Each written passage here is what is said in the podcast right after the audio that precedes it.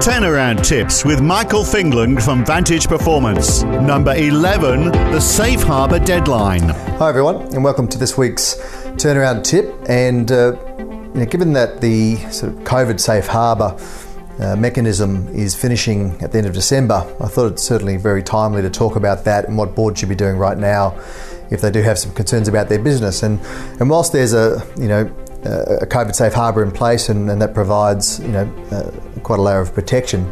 That does finish on December 31, and there's definitely no no extensions coming to that.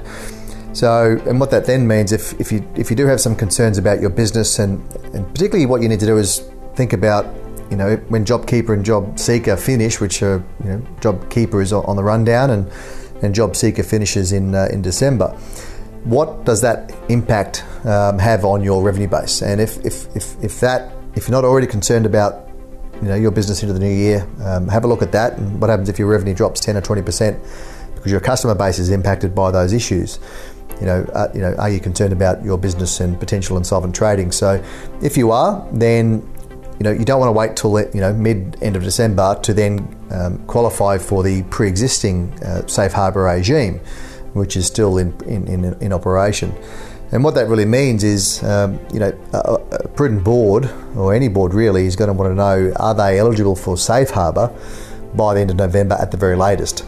Because if you're if you're not uh, eligible, then you've only got a matter of three or four weeks to plan a potential voluntary administration if that's the course you might have to take. So, and you don't want to be doing that in December uh, with with financiers away.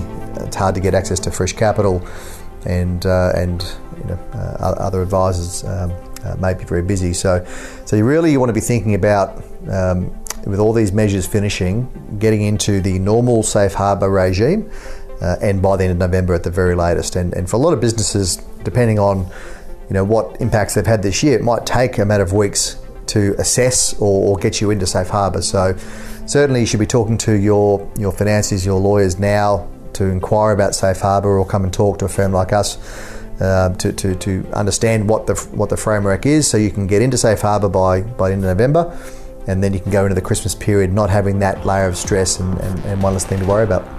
Cheers.